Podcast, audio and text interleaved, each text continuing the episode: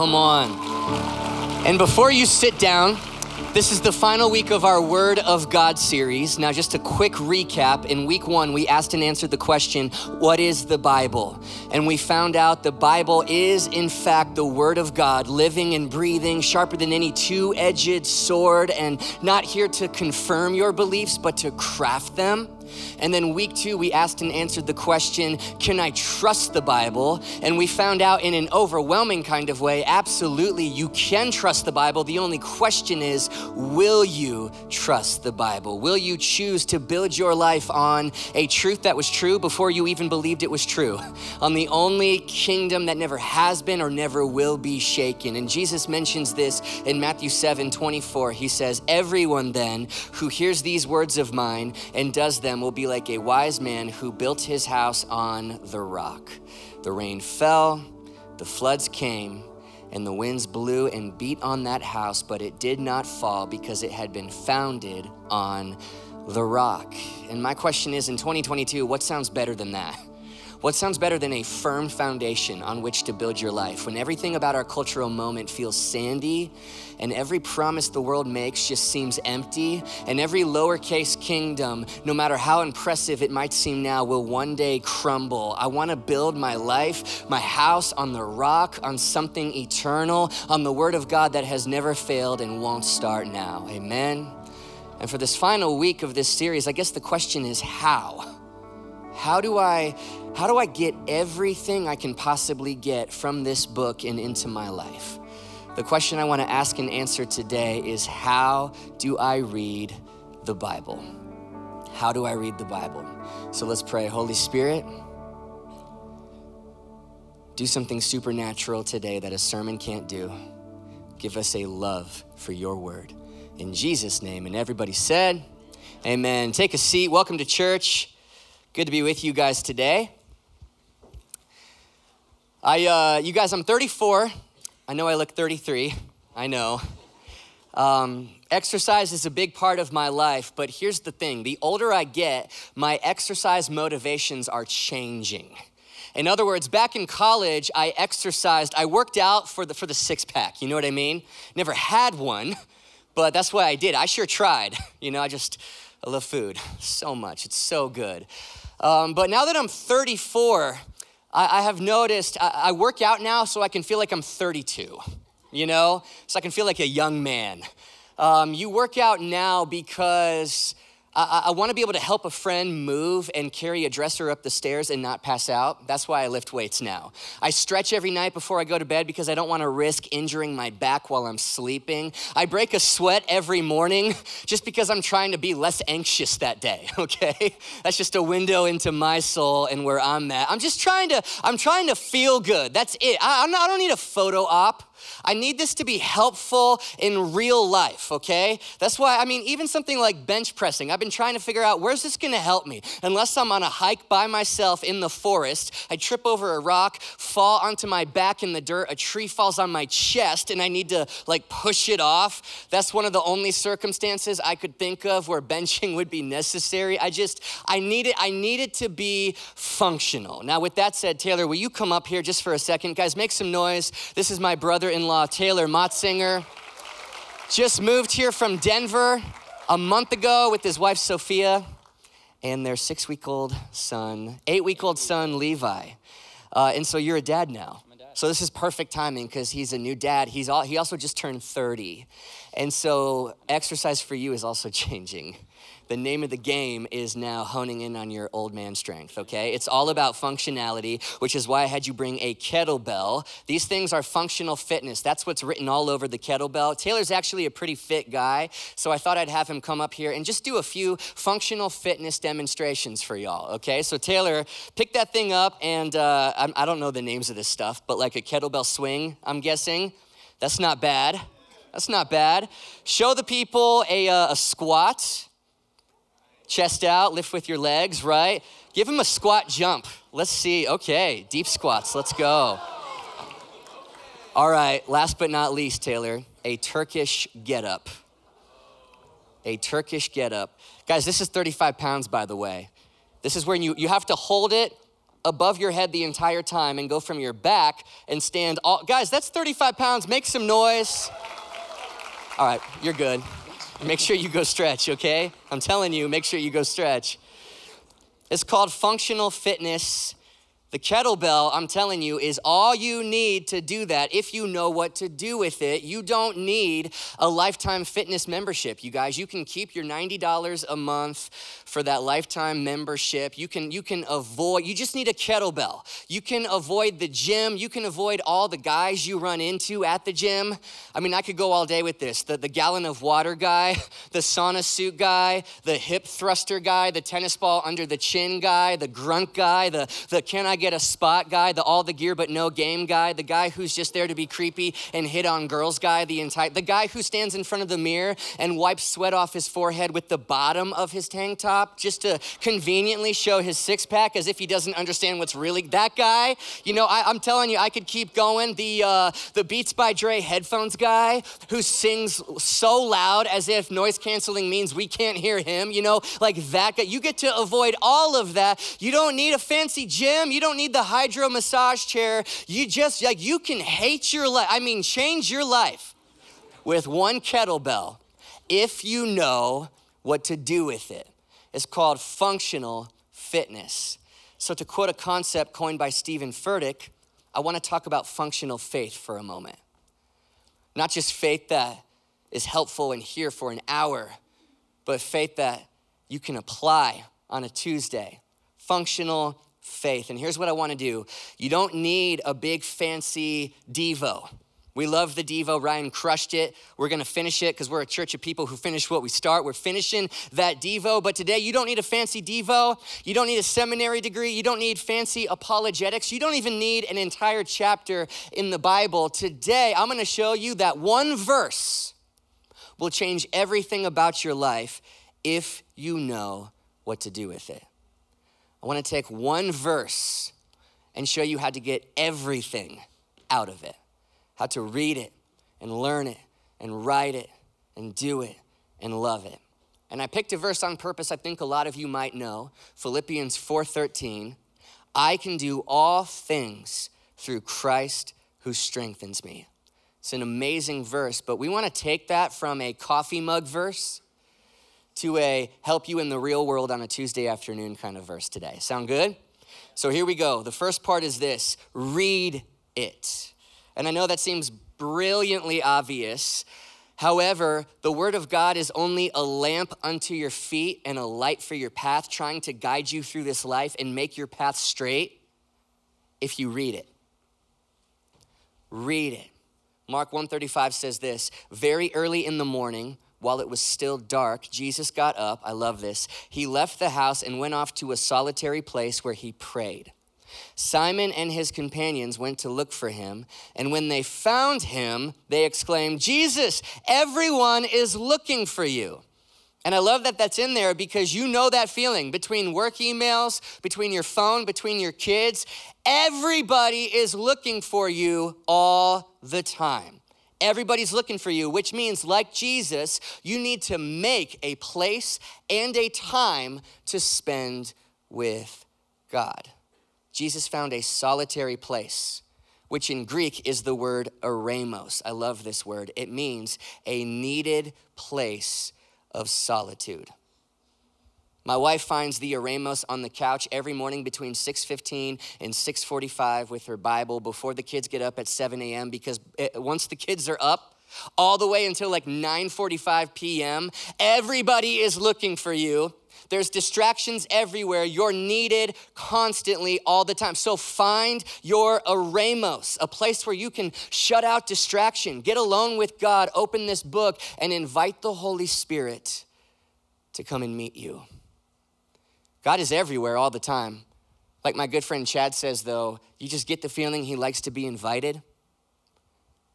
Find that space, open this book, and pray, Holy Spirit, come and speak to me. You have to make time. And you might go, I'm so busy, though. I'm like, go, so is everybody. you just, you might, you might say, how do you, how do you carve out time for that? And I'll say this what I've heard CEOs say you just do. You just do it. You just make it a priority by prioritizing it. You just, I'll, I'll quote one of my favorite Ethan Mattat quotes I think you have more time than you think you think you have. I just think you're not as good at managing your time as I, I think you think you are. And I'll save you all the social media TV stats, but they pretty much debunk any theory any of us has that we don't have enough time in the day. I mean, we, we give our first fruits of our treasure to God. What if you gave the first fruits of your time to God as well? You know your day would be different if that is how it started. So here's my challenge right off the bat for a lot of people in this room. There's gonna be a QR code that's gonna go on the screen behind me for a Bible in a year plan. My challenge to you is to read the entire Bible between now and Halloween of next year. And I really think uh, that might sound crazy. It's only crazy until you start and you realize how doable this actually is. I think that'll be so helpful for you, and here's why.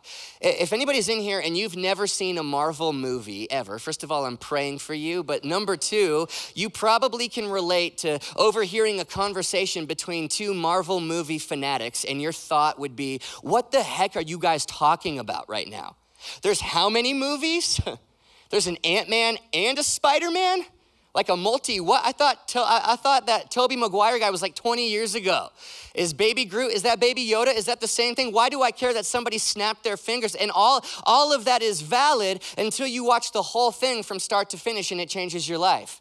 When COVID first started during quarantine, my wife and I, the very first thing we did was a Marvel movie marathon, and our, our faith is stronger, our marriage is better, okay? So riddle me that. And now, I could, I could watch any scene and I could tell you the movie it's in and where it fits in the bigger Marvel narrative. I can do that with Marvel, and I can do that with Scripture too, because I've read this from start to finish a few times. And before you go, that's braggy, or you think that's even impressive, I'm telling you, it's actually not that impressive. 10 minutes a day for a year, and you'll all of a sudden find yourself with a 35,000 foot view of the entire story of Scripture from start to finish because I have this whole story in my heart versus just mean more. Philippians 4:13 just hits harder because I know where it fits in this story. The more you get the story of God into your substance, the more the words of God will start to mean to you. But you got to read it. You got to read it. I'm telling you, this is living and active. There is life pulsating on every page in this book, and it's ready to meet you where you are today. This will read you and come to you. So, my buddy Corey Herline, a few months ago, he texted me and said, Bro, I miss you. We need to catch up. We need to hang out. Let's, let's go out for some dinner. He said, I'm buying you a steak. How many are like, I need a friend like Corey? Who is this guy? And I said, Done. Where do you want to meet? He said, I'll come to you. He drove to me and he paid for dinner. Just an awesome guy. And I, I, I, thought yesterday, I mean, that, that is kind of like what the Word of God does because it's alive, it reads you, and it meets you where you're at. In other words, are you in pain? Are you anxious? Are you depressed? Are you suicidal? The Word of God will meet you where you're at. Are you on the other side of that celebrating something? Are you all in love and all tan on your honeymoon? The Word of God will come and meet you where you're at. Are you mourning in a hospital room? The Word of God will meet you there. Are you celebrating some big news or a big win? The Word of God will meet you there. The same verse that meets me on the mountain will come and visit you in the valley.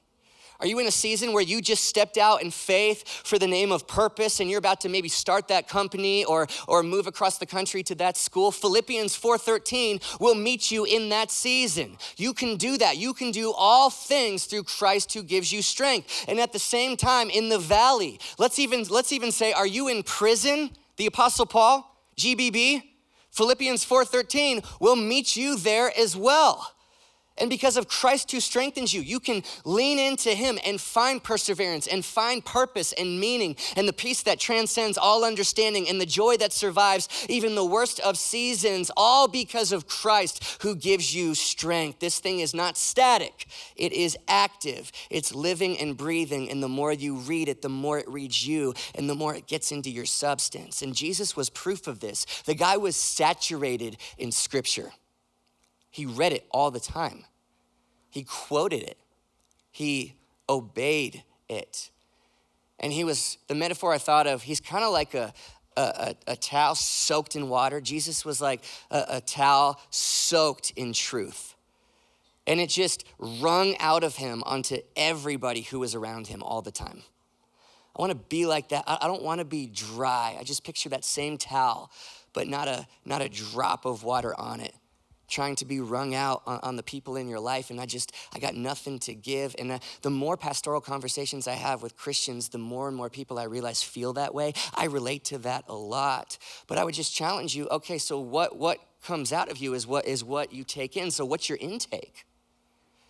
I want to be that that that towel that's just dripping with grace and truth and love and life for the people in my life. But in order for that to happen it's first got to get in me and that's why you have to read it. Amen? And then learn it. Theodore Roosevelt once said, A thorough knowledge of God's word is worth more than a college education.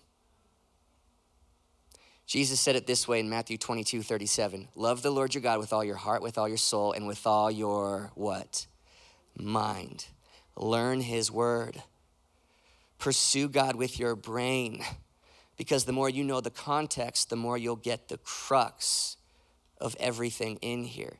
And God has not given the deep things of Scripture to the smart, He's given the deep things of Scripture to the eager, to the willing, to those who are, to those who are hungry. So with that said, let's learn about Philippians 4:13. First of all, Philippians is a letter that is written from somebody to somebody, which means every verse in there has a specific meaning. That's one of the dangers of sitting around in a circle and throwing a verse out there and then going around and asking, What do you think that verse means? Because that question implies the only meaning that verse has is the one that you subjectively ascribe to it. That's a ver- that was written from a person to a people, and it cannot mean for you what it did not mean for them. The Apostle Paul wrote Philippians more specifically, he wrote this letter to the church that he started in Philippi. And by the way, you want to know a modern day equivalent to Philippi is Austin. A large city, booming, active, tons of people moving there, weird in some ways, you know, just a beautiful city on a river that was, that was Philippi, hot and humid. And then Acts 16 tells the story of how Paul and his buddy Silas planted that church in Philippi. And you wanna know how I know that? You're like, oh my gosh, you're so smart. You must have been to seminary. I, I never went. I Googled it. I just Googled it. Like, guys, you can learn this. I just Googled about Philippians and how it started. It said Acts 16 is the story of how the church in Philippi started. So I went and I read Acts 16.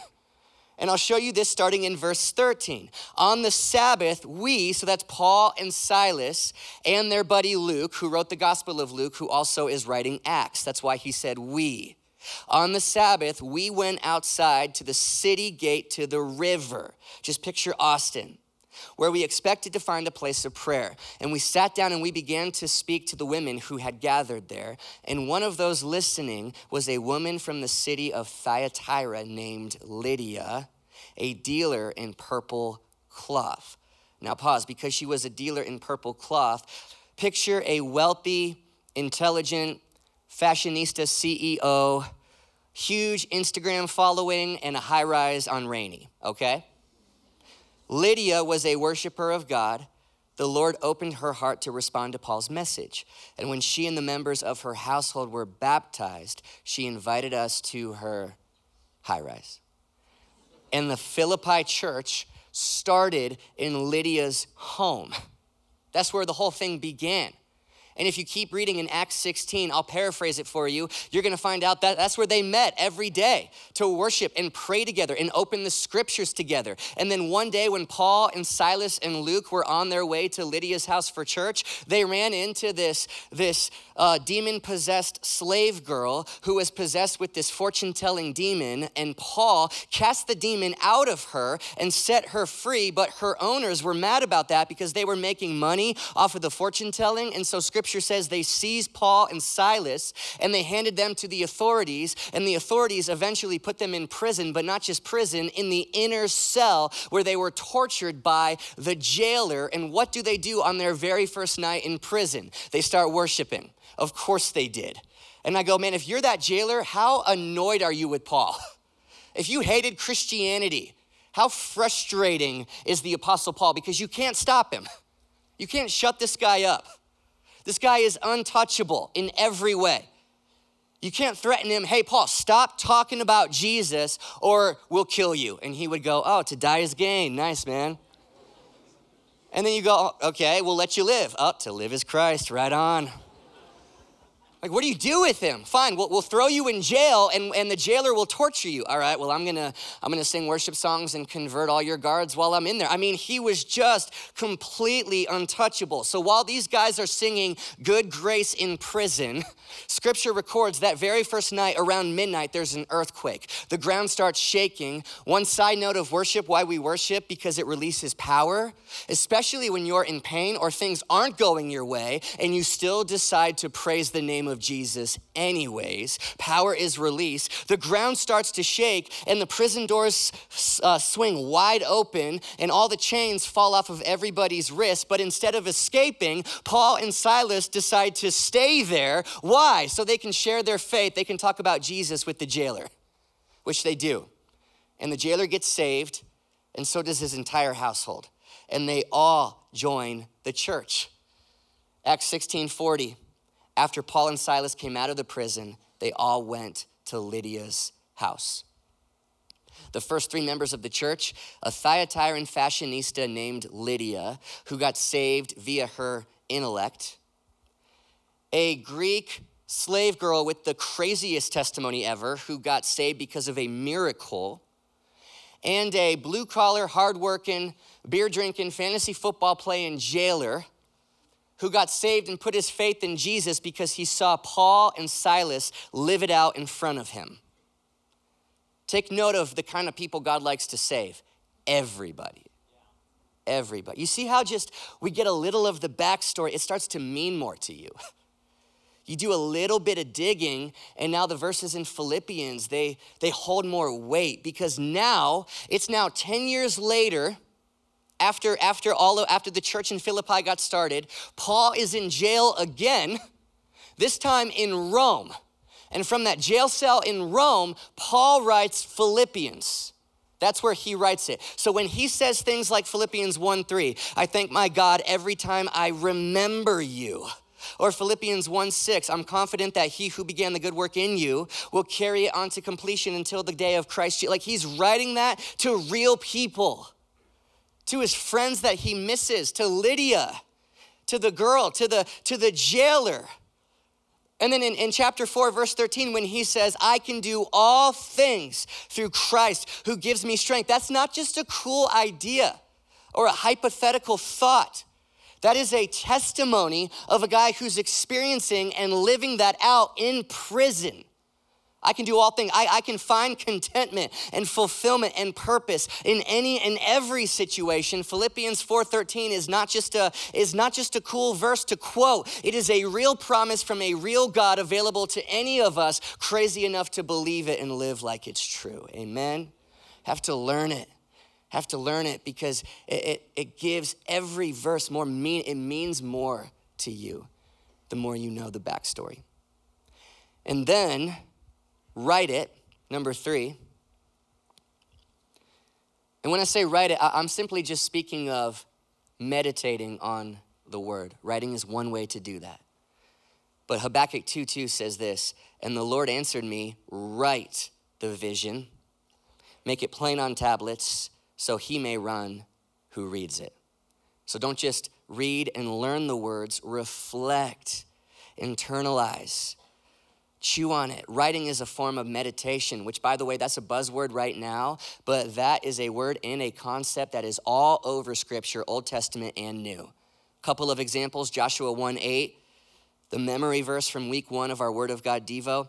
Keep this book of the law always on your lips, meditate on it day and night, so that you may be successful so that you may be careful to do everything written in it, and then you will be prosperous and successful. And there's a time and place to uh, read the Bible fast. I just gave you the Bible in a year challenge and that that gives you like a, a, larger view of the story of god but then there's so many times it's so important you need to to zoom in and get down to the ground level and and meditate just on one verse gotta get it in my heart psalm 1 1 through 3 blessed is the one whose delight is in the law of the lord or the word of god and who meditates on his law day and night that person is like a tree planted by streams of water, which yields its fruit in season, and whose leaf does not wither. Whatever they do prospers. And the writer of that psalm, they get the idea of meditation from watching cows chew grass. Because cows will just stand there and chew the same chunk of grass for like an hour, and then they'll swallow it, and then they'll throw it back up into their mouth. This is just scripture, okay? and they'll chew on it for like another hour. Why? Because they're trying to extract every last nutrient in the grass. And that's what they're saying. Like, chew on a verse, get it in you. Every last nutrient in the Word of God, get it into your system. That just takes time. This is, this is how the Word of God makes the trip from your head to your heart. And it just takes time. I call it internalizing it. Every time I preach a new message, half of the preparation is writing it. But then once it's written, the second half is almost, you kind of pay a higher price for it when you're sermon prepping. I call that internalizing it. Because uh, here's an example when you are just telling a story, um, you don't need notes to do that because the story's in you. And when I get up here, like, okay, I have something written to share, but I don't want this to be 10th grade public speaking class where I just recite a speech to you because it's on my iPad. I want this to be in my heart so I can preach it and believe it with conviction and we can feel it. That's just the, the process of internalization. And, and sometimes, I mean, I said this two weeks ago you can Amazon Prime a new Bible to your house, but you can't two day deliver the Word of God into your heart. That just takes reading it, learning it, writing it, chewing on it, internalizing it. And it takes time, but it's worth it because, and this will be on the screen behind me, meditation leads to revelation. And revelation leads to transformation. And transformation is what everybody's after. So, what happens when you write the Word of God? Well, you start to think deeply about the word of God. So I imagine myself writing Philippians 4:13. I can do all things through Christ who strengthens me. And, and let me break that down in, in my mind and my heart and start to chew on it and think about, okay, I can do all things. Well, that surely doesn't mean I can do literally anything. I used to quote that verse because I wanted to be in the NBA one day. I can do all things, including be in the NBA, but then I grew up to be a five foot ten white guy, okay? And I know there's five foot ten white guys in the NBA, but I can't jump, dribble, or shoot or, or run, okay? So, but I can do all things that God has purposed for me and designed me and wired for me.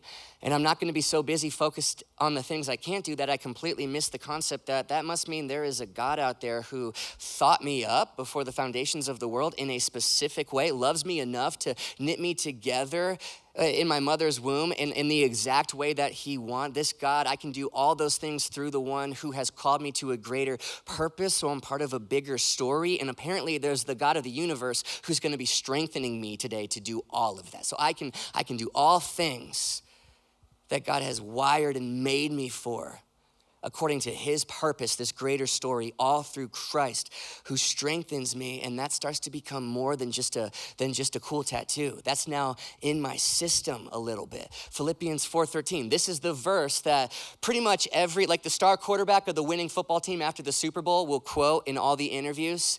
So in the in the winning team's locker room, man, how did you do it? And you, will hear this verse dropped all the time. I can do all things. I can I can I won that game through Christ who who strengthens me. And absolutely, victory falls beneath the banner of all things. Okay, I'm just saying. We now know Paul wrote that from prison. And how cool would it be? Because every time they're done with the, the, the star players on the winning team, the media takes all their equipment, they go to the losing team, and they ask the star quarterback of that team questions like this How are you gonna handle such a devastating and heartbreaking loss this offseason? The biggest game of your life, you lost. How are you gonna bounce back? And how cool would it be just one time?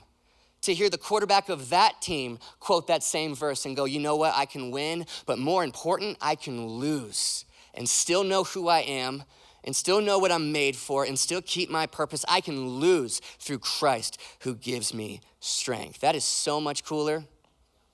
That's so much more BA, best attitude, right there.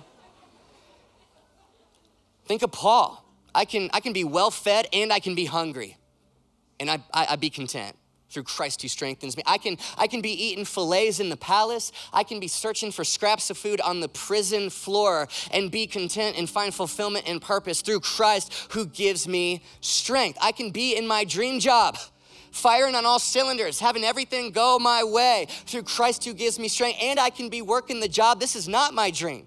This is not what I want to be doing, but I can still find a way to give it everything I got, all my effort, and find meaning and purpose in this as well. Why? Through Christ who gives me strength.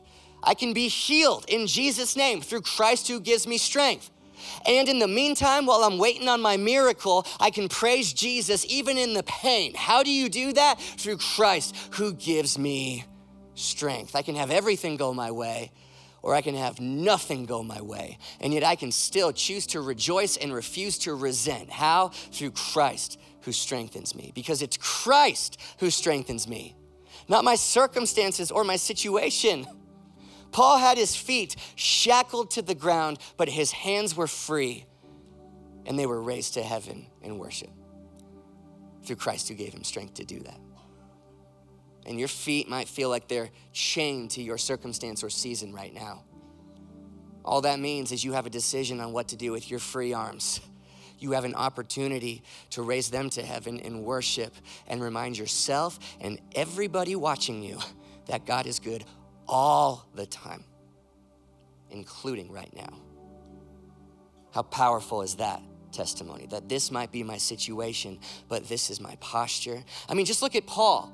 God is using a guy in chains to teach all of history about freedom. You walk out of here today with the same situation, but a new song in your heart. And that changes the game completely. How do you do that? You can do all things through sorry through christ who gives you strength. Amen? And then finally um, don't just read it don't just learn it don't just write it. Do it. Um, don't just memorize it do it. James 122 says do not merely listen to the word of god and so deceive yourselves. Do what it says that's about the most literal verse in the Bible. Do what it says. We're trying to get Will, my four year old, right now, to get really good at cleaning up his toys. Um, I just say, um, I just threaten to sell any toy that's left out at the end of the night. I want him to be a good example for his sister, who's almost two. Now, parents, you'll get this. Imagine for a second you, you tell your four year old, clean up your toys. And an hour later, they come back to you an hour later, Will comes back to me and he says, You know, Dad, I memorized what you said. He said, Clean up your toys. I know it in the Greek, I can say it in Hebrew. I learned about it. I know the backstory. You told it to me 30 minutes ago in the kitchen, right over there by the fridge. Go clean up your toys. I'm gonna go, Well, Great that you memorized it. The point of memorizing it is so that that verse is accessible, that chore is accessible. So, like, you got to do it, buddy. That's the point of this. This isn't just to, to make us smarter. How many know you can be a know it all about Scripture and not know God at all? Got to do it, man. Got to apply this. You got to I can do all things through Christ who gives me strength, and He will give you the strength to do it.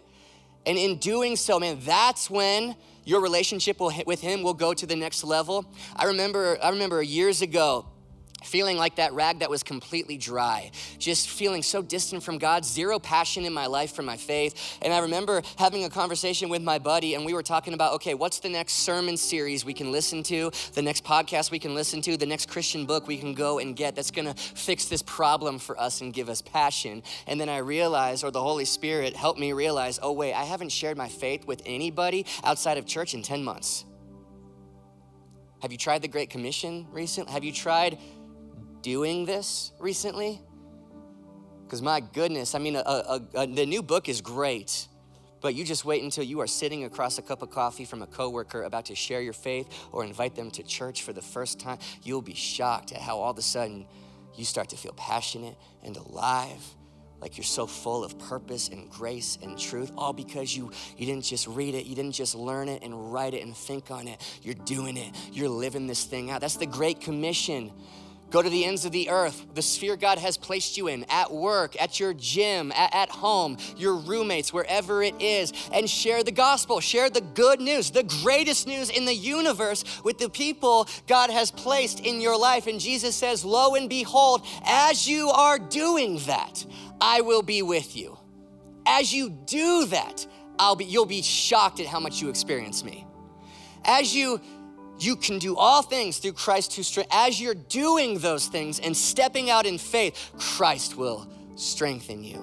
And it's not just it's not just knowledge. It's this is my substance now. This is this is who I am. And I don't know, man. I've been been trying to just figure out how to sum up this series because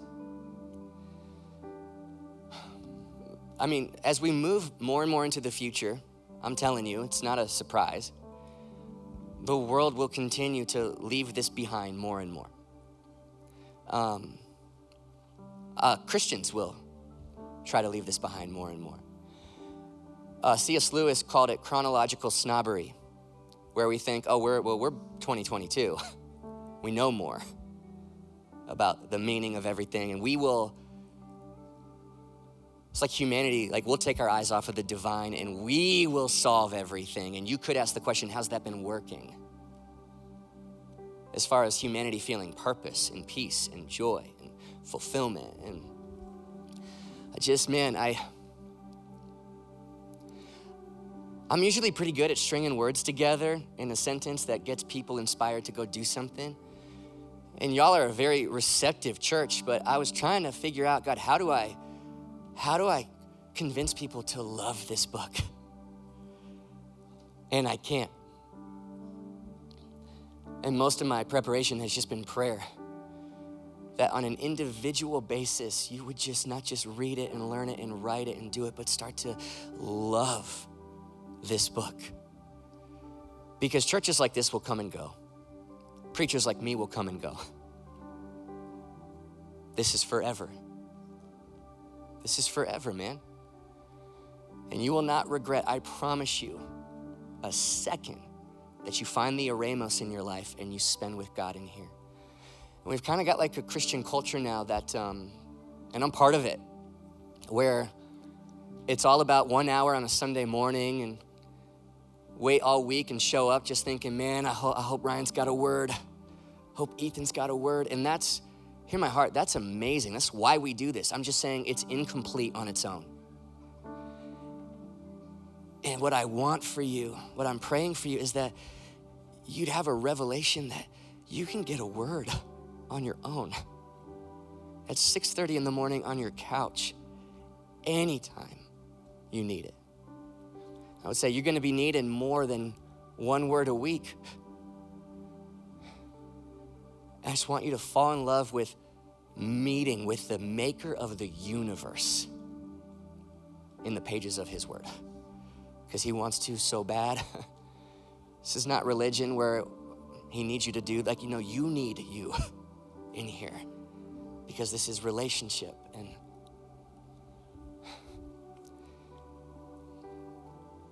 gotta love it man. Everything about your faith and your following Jesus will, will change when your relationship with this book starts to happen outside of this room on a Sunday. Like, man, I got this. I can do this. I, I can meet with God right here. And we're not, we didn't do this series to try to convince you about a book. This doesn't need us to be its defense attorney, nor does God. Did this to invite you into the greatest story ever told that you are written into. that your spirit and soul would just come alive. You feel like you're building your life on something that's finally, foundationally, like firm and steady, not sandy. These promises aren't empty. Like, this is real. I can trust this. This is eternal. You can do all things through Christ who strengthens you, including finding a way to meet with God in the Word of God in 2022 every day. I promise you, you will not regret a minute you spend in this with God. Amen? Guys, will you stand? I'll keep this prayer quick and then we'll worship. And I just, I want to ask for supernatural help to get us to love something more than we do. It's been my prayer for myself for a few years now, to be honest. I used to love this. Then it became, I need scripture material. And God is showing me how to love that again. Not to get something from it, to give to other, just to meet Him. And I've been praying that for you too. So, Jesus, Holy Spirit, would you do what a sermon can't? A communicator can't? Music can't? Would you help us to love your word? Pray that 15 minutes in your word would start to become the 15 minutes everybody beneath the sound of my voice would look forward to the most about their day. Just can't wait. That is the reward. It's not the prayers I get answered, it's not the feelings after, it's the reward, is the process, is the time with you. Make it alive to us. Help us to love it. In Jesus' name, amen.